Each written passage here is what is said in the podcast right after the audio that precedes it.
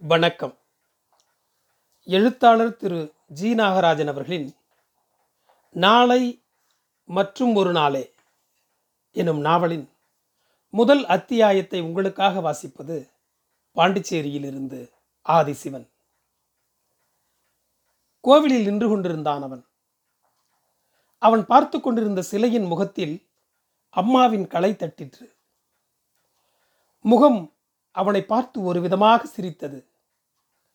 கண்களில் துளிர்த்த நீரை பார்த்தால் அழுவது போலவும் இருந்தது. சிலையின் மார்பிலிருந்து ஏதோ ஒன்று உருண்டு வழிந்து தரையில் பொத்தென்று விழுந்தது. ஆனால் மறுகணம் அதே ஒளி ஒரு கேப் துப்பாக்கியைப் போல அவன் காதுகளில் வெடித்தது. மூடிய கண்களுக்குள் ஒரு பிரகாசம். கந்தன் புரண்டு படுத்தான். மீனாவை அணைக்க வலது கையை இடதுபுறம் திருப்பினான். மீனா இல்லை. நினைவு வந்துவிட்டது. லேசாக கண்களை திறந்து படுத்தபடியே நகர்ந்து திறந்திருந்த கதவை காலால் உதைத்தான். குடிசையினுள் இருந்த வெளிச்சம் குறைந்தது. பேச்சு வீட்டுக்குத்தான் மீனா போயிருக்கோம். இந்த பேச்சு என்ன பொம்பலை மாரிப்பாய போய் மூணு வருஷத்துக்கு மேலே ஆகுது. இட்லி சுட்டு வித்துக்கிட்டு இருக்குது. ஆமாம். பேச்சு இட்லி சுட்டு விற்றாள். மீனா அவளோடு இருந்தாள். மீண்டும் தூக்கம் வருவதாக இல்லை. படுத்தபடியே பிரயாசைப்பட்டு அரையளவுக்கு மூடியிருந்த கதவை காலாலே திறந்தான் கந்தன். குடிசையை ஒட்டி ஓடிய சாக்கடை ஓரம் முனிசிபல் தோட்டி தெருவை கூட்டிக் கொண்டிருந்தான். மணி ஏழுதான் இருக்கும். இன்னும் ரெண்டு மணி போகணும். ஒரு கையை தரையில் ஊன்றி கால்களை நீட்டியவாறே எழுந்து உட்கார முயன்றான் கந்தன். முதுகை வளைக்க முடியவில்லை. அப்படி ஒரு வழி அம்மா! என்று பெருமூச்சு விட்டுக்கொண்டே முதுகை ஒரு மாதிரி நெளித்து எழுந்து உட்கார்ந்தான். கால்கள் நீட்டி கிடந்தன. இரண்டு கைகளும் பின்புறமாக தரையில் ஊன்றியிருந்தன. நேத்து அந்த வெறும் பயலுக்கு ஊற்றின முந்நூறு மில்லியையாவது வச்சுக்கிட்டு இருந்திருக்கலாம். முழிச்ச நேரத்தில் போட்டிருந்தா கொஞ்சம் தெம்பாக இருந்திருக்கும். ஆமாம் இது குடிக்கிறதுனால வர்ற வியாதி இல்லை. குடியாதனாலே வர்ற வியாதி. விறகு கடைக்கு போகலாம். ஜிஞ்சராவது கிடைக்கும். கஷ்டப்பட்டு ஒரு கையால் தலையணையை தூக்கி பார்த்தான். கை சொன்னபடி கேட்கவில்லை. தலையணையை லேசாக தள்ளிவிட்டு தந்தி அடிக்க ஆரம்பித்தது. மீண்டும் கையை தரையில் ஊன்றிக்கொண்டான். தேவைப்படாத ஒரு ஏப்பம். அதைத் தொடர்ந்து குமட்டல். குமட்டலோடு இருமல். விழா எலும்புகள் முறிவது போல் இருந்தது. வாயிலிருந்து ஐம்பது மில்லி கோழை வழிந்து பனியனை நனைத்த பிறகு சிறிது நிம்மதி சிறிது தெம்பும் கூட. வீராப்போடு ஒரு கையால் தலையணையை புரட்டினான். அதன் கீழ் ஒரு அழுக்கு இரண்டு ரூபாய் தாள் கிடந்தது. இன்னும் கா ரூபா வேணுமே? எங்காச்சும் வச்சிருக்கோம். மீண்டும் அதே வீராப்போடு எழுந்து நின்றான். வேட்டி நழுவவும் அதை சரிபடுத்த முயலுகையில் தடுமாறி இடதுகைக்கு உட்பட்ட சுவரின் மீது தாங்கிக் கொள்ள முயன்றான். பிடி நிலைக்காது கீழே சரிந்தான்.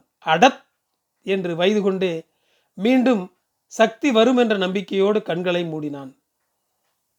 சாருக்கு எங்கே தங்கள்? ஸ்ரீ வள்ளிலாஜ். ரூம் நம்பர் பனிரெண்டு. எங்கிட்டோ பறந்துட்டு எங்கிட்டோ நின்ன மாதிரி இருக்குது கேப் துப்பாக்கி கணக்காக காதில் வெடிக்குது. கண் கூசுது. கண்களை திறந்து பார்த்தான். காற்றில் நெளி நெளியாக உருவங்கள் அசைகின்றன. அலையலையாக சுழிக்கின்றன. இப்போதெல்லாம் அவற்றைக் கண்டு அவன் பயப்பட்டு கண்களை மூடாமல் மட்டும் இருந்தால் அவை தாமாக கொஞ்ச நேரத்தில் மறைந்துவிடும். உதறிக்கொண்டு சுவரோரமாக எழுந்து உட்கார்ந்தான். மீண்டும் ஒரு கணத்துக்கு கம்பி கம்பியாக சுழலும் அதே வடிவங்கள். எழுந்து நின்று ஆழமாக மூச்சை இழுத்துவிட்டு தன் நிலையை ஸ்திரப்படுத்தி கொண்டான். இனி கொஞ்சம் சுலபமாக இருக்கும் என்று அவனுக்கு பட்டது. கால்கள்தான் கொஞ்சம் நடுங்கின கடுத்தன. மெதுவாக நடந்து மீனா சில்லறை காசுகள் வைக்கும் பிறையை துளாவினான். ஓரிரு எலிப்புழுக்கைகள் கைக்கு பட்டன. எரிச்சலோடு கீழே உட்கார்ந்து மீனாவின் துருப்பிடித்த துணி வைக்கும் பெட்டியை திறந்தான். அழுக்கு துணிகளையும் தோய்த்து உலர்த்திய துணிகளையும் உதறி உதறி வெளியே எறிந்தான். அவ்வாறு எரியும் போது பெட்டியின் அடியிலிருந்து கரமுறவென்று ஒளி வெளிப்பட்டது. ஆவலோடு துணிகளை காலி செய்தான். பெட்டியின் அடியில் பெருசும் சிறுசுமாக ஐந்தாறு காலி கண்ணாடி புட்டிகள் கிடந்தன. திடீரென்று அறை இருண்டது. பதறிப்போய் வாசற்பக்கம் திரும்பினான் கந்தன். பெட்டியின் மூடி கிரீச் என்று கத்திக்கொண்டே அவன் கைகள் மீது விழுந்தது. என்ன மச்சான் இப்படி பயந்துட்டீங்க? என்றால் குடிசை வாயில் நிலையை இரண்டு கைகளாலும் பற்றி நின்று கொண்டிருந்த மூக்கனின் மனைவி. இல்லை மீனா பெட்டியை கள்ளத்தனமாக துளாவிட்டு இருக்கேன் அதுதான் வந்துருச்சோன்னு பயம். கந்தன் சாவாதானமாக உட்கார்ந்து கொண்டான். அவன் முகத்தில் இப்போது கொஞ்சம் மலர்ச்சி. ஏன் அங்கே நிற்கிற? என்று மூக்கனின் மனைவியை உபசரித்தான். தலையில் பூவோடு சற்று புதிது என்று சொல்லக்கூடிய சேலை ரவிக்கையோடு காலில் மெட்டி ஒலிக்க மூக்கனின் மனைவி தனது முப்பத்தெட்டு ஆண்டுகளையும் பதினெட்டாக மாற்றிக்கொண்டு உள்ளே நடந்து வந்தாள். சட்டென்று குனிந்து பாயிலிருந்து ஏதோ ஒன்றை எடுத்து கைக்குள் மறைத்து இரண்டு கைகளையும் லாவண்யமாக இடுப்பில் அழுத்தி வலது காலை நொண்டுவது போல் வைத்து நின்றபடியே கொல்லென்று கந்தனை பார்த்து சிரித்தாள் அவள். கந்தன் அவளை ஆவலோடு பார்த்தபடியே ரொம்ப அழகா சிரிக்கிறியே என்றான். ஏன் அழகு சிரிப்புக்கு தானே? இந்த அம்பளிப்பு இல்லையா? என்று கூறிக்கொண்டே கையில் இருந்த ஒரு அழுக்கு இரண்டு ரூபாய் தாளை அவள் காட்டினாள். ஐயோ எம்பனம் இன்னைக்கு காலைக்கு அதுதான் என்று கதறிக்கொண்டு கந்தன் அவளிடமிருந்து பணத்தை பிடுங்க எழுந்தான். அவள் சிரித்துக்கொண்டே அவன் மீது பணத்தை வீசி எறியவும் அது சரியாக அவன் கைகளில் விழுந்தது. சரி உட்கார பேசுவோம் என்றான் கந்தன். ஏமச்சான் இப்படி கால் நடுங்குதே? என்று கேட்டுக்கொண்டே அவள் உட்கார்ந்தாள். அது அப்படிதான் சில சமயம். மூக்க என்ன சவாரிக்கு போயிருக்கா? ஆமாம் பொழுது சாஞ்சு தான் வரும். இல்லை ஒன்று தோணுச்சு. நேற்று ஒரு கிராக்கி. கொஞ்சம் வயசு கூட வேணாலும் பரவாயில்ல. உம்முன்னு இல்லாமல் சிரிச்சு பிடிச்சி விளையாடுற பிள்ளையாக இருந்தால் வேணும்னா எனக்கு ஓ நினப்பு தான் வந்துச்சு. போங்க மச்சான். என்னமோ காரியமாக பேசுகிறீங்க எனக்கு தெரியாதா? என்று கூறிவிட்டு பிறகு ஏதோ நினைவுக்கு வந்து விட்டது போல் சிரிக்கத் தொடங்கினாள். மச்சானோட எப்பவும் ஒரே கூத்து தான் என்பதையும் சேர்த்து கொண்டு சிரித்த வண்ணமே ஒரு கையால் தலைப்பூவை சரி செய்து கொள்ள பார்த்தாள். அவள் சிரித்த சிரிப்பில் பூவும் கலைந்து அவளது காதின் பின்னே ஏதோ வால் மாதிரி தொங்கிக் கொண்டிருந்தது. நீயும் அழகாத்தான் இருக்கே. இல்லாட்டி மூக்கம் கட்டியிருப்பானா? என்றான் கந்தன். அதான் அன்னைக்கு. நீ குரங்கு மாதிரி இருக்கே. உங்ககிட்ட எவன் வருவான்னு சொன்னியாக்கும்? வெறிச்சில சொல்லியிருப்பேன். இப்போ குடிக்கலையே? குடித்தா ஆம்பளைங்களுக்கு கிளவி கூட குமரி மாதிரி தெரியும்னு சொல்லுவாங்க. ஆமாம் அப்போ என்னை மட்டும் குடியில் நீ குரங்கு மாதிரி இருக்கேன்னு அதுவா? உண்மை என்ன தெரியுமா? மூக்கனுக்கும் எனக்கும் பத்து வருஷ பழக்கம். நான் அவனுக்கு துரோகம் பண்ணலாமா? மீனா மட்டும் என்னவா? அதுக்கும் கல்யாணமாய்த்தானே இருக்கு? ஆமாம் நான் சம்மதிக்கிறேன். அது போகுது. மூக்க சம்மதிப்பானா? கந்தனை ஒரு மாதிரியாக பார்த்து கொண்டு லேசான புன்னகையோடு தெரியாமத்தானே செய்ய போறோம்? என்றாள் அவள். இதற்கும் உடனேயே கந்தன் ஏதாவது சமாளிப்பு சொல்லிவிடுவான் என்று அவள் எதிர்பார்த்தாள். ஆனால் கொஞ்சம் யோசனையில் இருந்துவிட்டு கந்தன் ம் நீ சொல்றதும் சரிதான். உனக்கும் ஆசை இருக்காதா? என்றான். ஏதோ சிரிச்சு பேசி விளையாடுற பிள்ளையா வேணும்ட்டு ஒரு கிராக்கி சொன்னியே என்று தனது வெற்றிக்கு முத்தாய்ப்பு தேட முனைந்தாள் மூக்கனின் மனைவி. அந்த கிராக்கி எங்கேயும் ஓடிடாது. காலையில் எட்டு ஒன்பது மணிக்கு அந்த ஐயர் சந்தை கடைக்கு கறிக்காய் வாங்க வருவார். அவரை நாளைக்கே பார்த்துடலாம். சரி மோகனா நான் இப்போ வெளியே போகணும். ஒரு மூணு அவுன்ஸ் ஜிஞ்சர் அடித்தா தான் எதுவும் செய்ய முடியும். கையில் ரெண்டு ரூபா தான் இருக்குது ஒரு அரை ரூபா தா. பிறகு அட்ஜஸ்ட் பண்ணிக்கலாம். அது யார் மோகனா மச்சான்? என்று கேட்டுவிட்டு சிரித்தாள் மூக்கனின் மனைவி. நீ தான் மோகனா? மூக்கனுக்கு மட்டும்தான் நீ இனிமேல் ராக்காயி. மற்றவங்களுக்கெல்லாம் நீ மோகனாதான் என்றான் கந்தன். மோகனா? என்று இழுத்து கூறிவிட்டு இரண்டு கைகளாலும் முழங்கால்களை கட்டிக்கொண்டு ஏதோ மறந்தது நினைவுக்கு வந்து விட்டது போல் சிரிக்க ஆரம்பித்தாள் மோகனா என்ற ராக்காயி. ஆமா நான் கேட்டது என்ன? என்றான் கந்தன். சரியாக உட்கார்ந்து கொண்டு இடுப்பு முடிச்சை அவிழ்த்து அதிலிருந்து எதையோ எடுத்து அதை கந்தன் கைக்குள் பெருமையோடு திணித்துவிட்டு என் கையிருப்பே இவ்வளோதான் என்றாள் ராக்காயி. கையில் திணிக்கப்பட்டது கேவலம் ஐந்து காசே என்றதை கண்டதும் கந்தனுக்கு அவளை அப்படியே கழுத்தை நெறித்து கொன்றுவிடலாமா என்று இருந்தது. அடுத்த நிமிடம் சட்டென்று திரும்பி மீனாவின் பெட்டியில் இருந்த காலி பாட்டில்களை எடுத்து மோகனாவின் முன் வைத்தான்.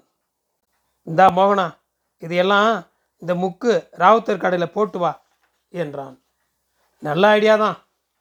மச்சானுக்கு மூளை வேலை செய்ய தான் செய்யுது என்று சொல்லிக்கொண்டு தனது கையால் கந்தனின் கன்னத்தில் செல்லமாக குத்திவிட்டு சப்தம் செய்யாமல் சிரித்துக்கொண்டே குனிந்து பாட்டில்களை முந்தானையில் சுற்றி கொண்டு இப்போ வந்துடுறேன் என்று சொல்லிக்கொண்டே நடந்தாள் ராக்காயி. குடிசையையும் ரோட்டையும் பிரிக்கும் சாக்கடையை கடக்க வைக்கப்பட்டிருந்த பலகையின் மீது அவள் நடந்து செல்வதை பார்த்ததும் கந்தனது தொடைகள் பலமாக உதறத் தொடங்கின. ராகாயே ராகாயே! என்று உறக்க கூவினான் கந்தன். அவளும் சற்றென்று ஓடி வந்து அவனை அடிப்பவள் போல கையை ஓங்கி மோகனான் கூப்பிடு! என்றாள். ஒன்று சொல்ல மறந்துட்டேன். அந்த சின்ன பாட்டிலை போட வேண்டாம். இந்த ரெண்டு ரூபா வச்சுக்க. மற்ற பாட்டில்களை கடையில் போட்டுரு. அந்த பாட்டிலில் மூணு அவுன்ஸு ஜிஞ்சர் வாங்கிட்டு வந்துடு அடியாத்தா ஜிஞ்சர் கடைக்கெல்லாம் நான் போக மாட்டேன். நீ ஜிஞ்சர் கடைக்கெல்லாம் ஒன்றும் போக வேண்டாம். இந்த மொகனில் ஒரு வேற கடை இருக்குல்ல அங்கே போய் கேளு அங்கே தருவாங்க. யாரை கேட்க? மணின்னு ஒரு பொடியும் இருப்பான் அவனை கேளு. அவன் இல்லாட்டி எல்லாம் இருப்பான். சீக்கிரம் போ என்றான் கந்தன் ராக்காயி நகர்ந்தான் ராக்காயி திரும்பி வர பதினைந்து நிமிடங்கள் ஆயிற்று இதற்கிடையில் கந்தன் படுப்பதும் எழுந்து உட்காருவதுமாக இருந்தான். தாகமாக இருப்பது போல் இருந்தது. ஒரு குவளை தண்ணீர் அடித்து குடிக்கும் முன் தலையும் கைகளும் நடுங்கி அவனை படாத பாடுபடுத்திவிட்டன இடது கைப்புறத்தில் இருந்த குடிசையில் ஆளரவம் கேட்கத் தொடங்கியது. வலது கைப்புறத்தில் இருந்த குடிசையிலிருந்து இன்னும் சில நாட்களுக்கு ஆளரவமே வராது என்று கந்தனுக்கு தெரியும்.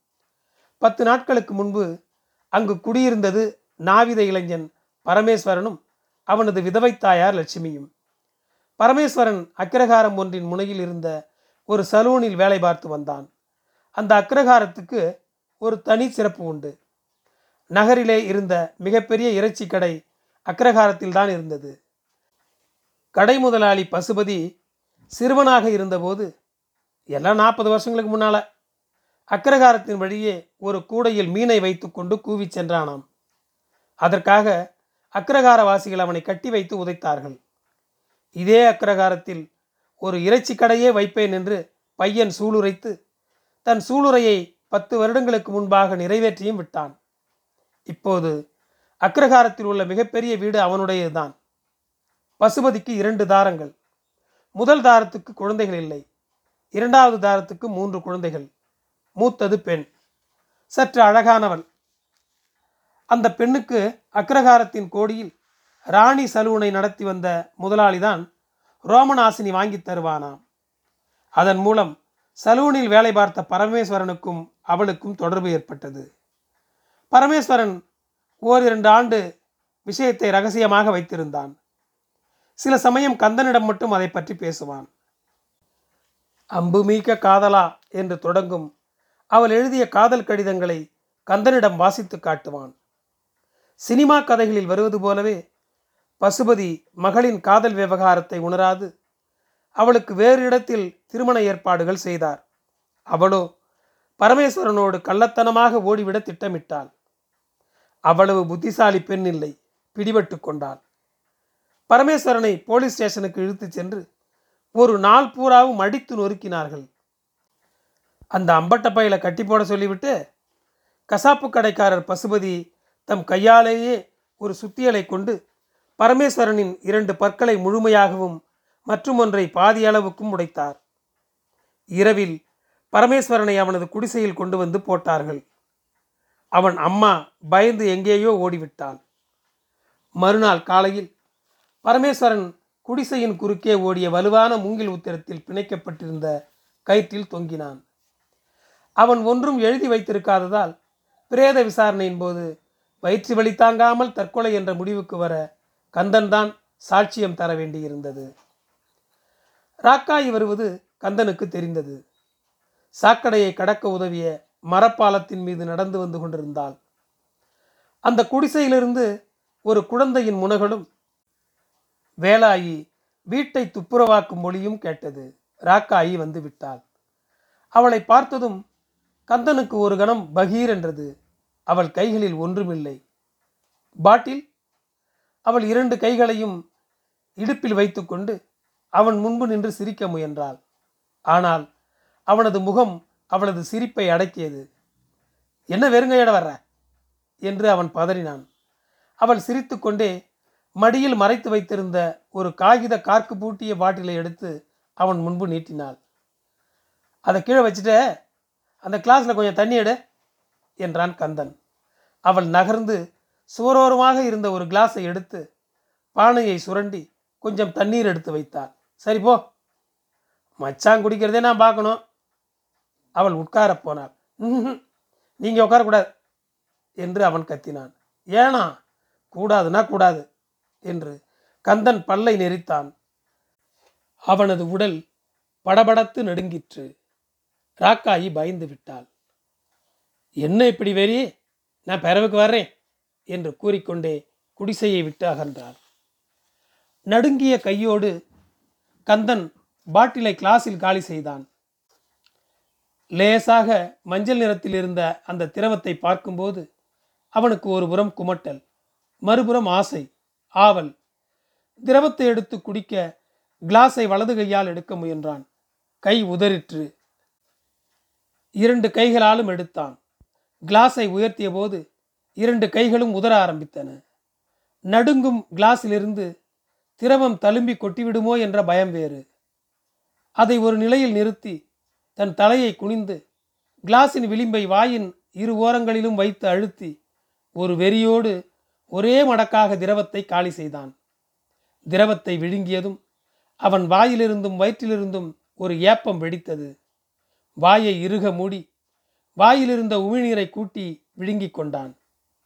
தொடர்ந்து இரண்டு சிகரெட்டுகள் புகைத்து முடித்தான் கந்தன்.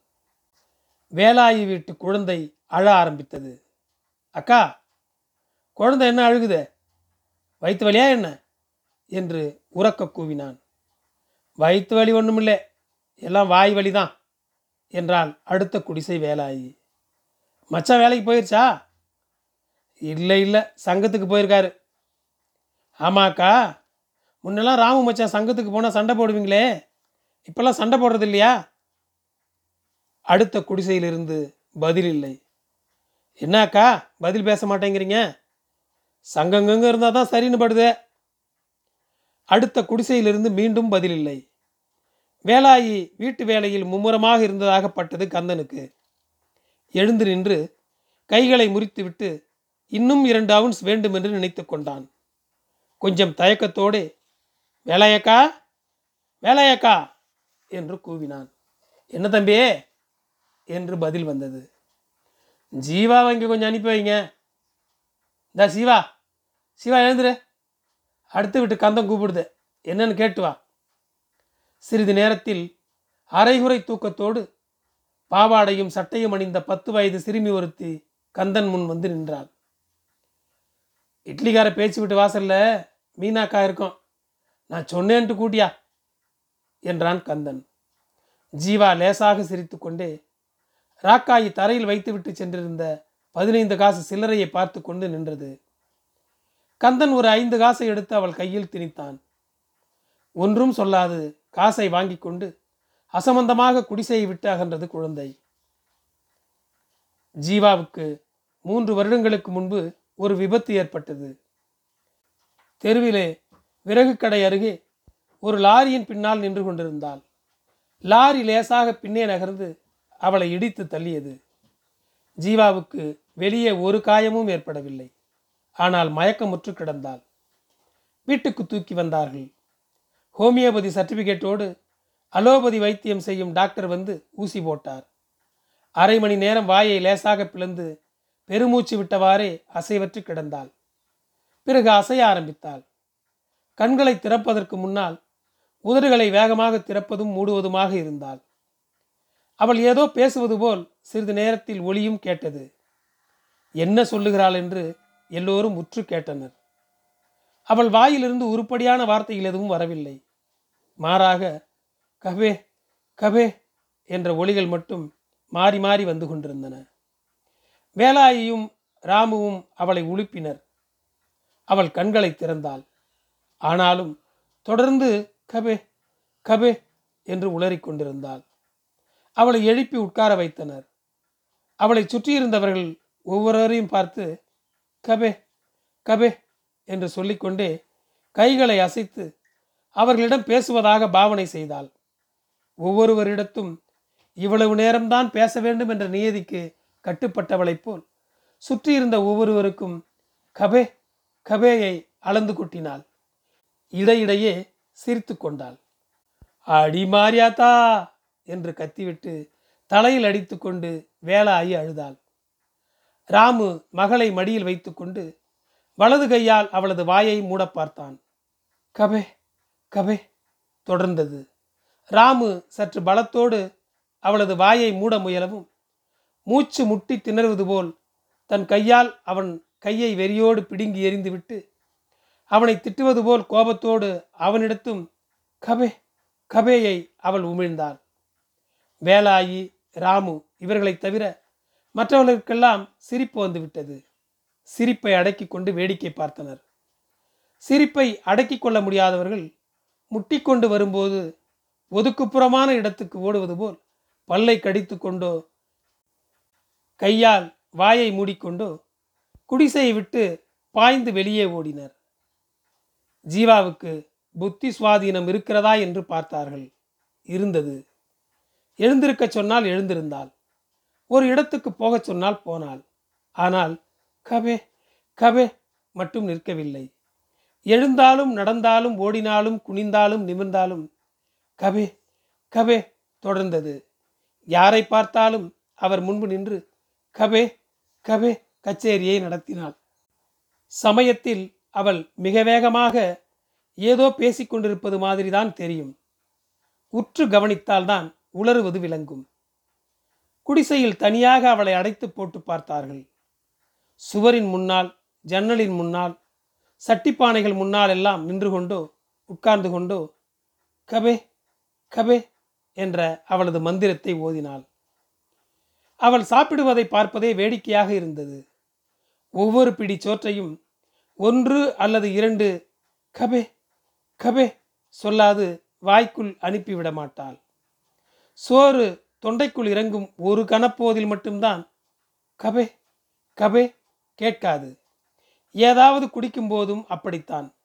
இரவில் படுக்கையில் படுத்தாலும் கபே கபே தொடர்ந்து ஒலித்தது.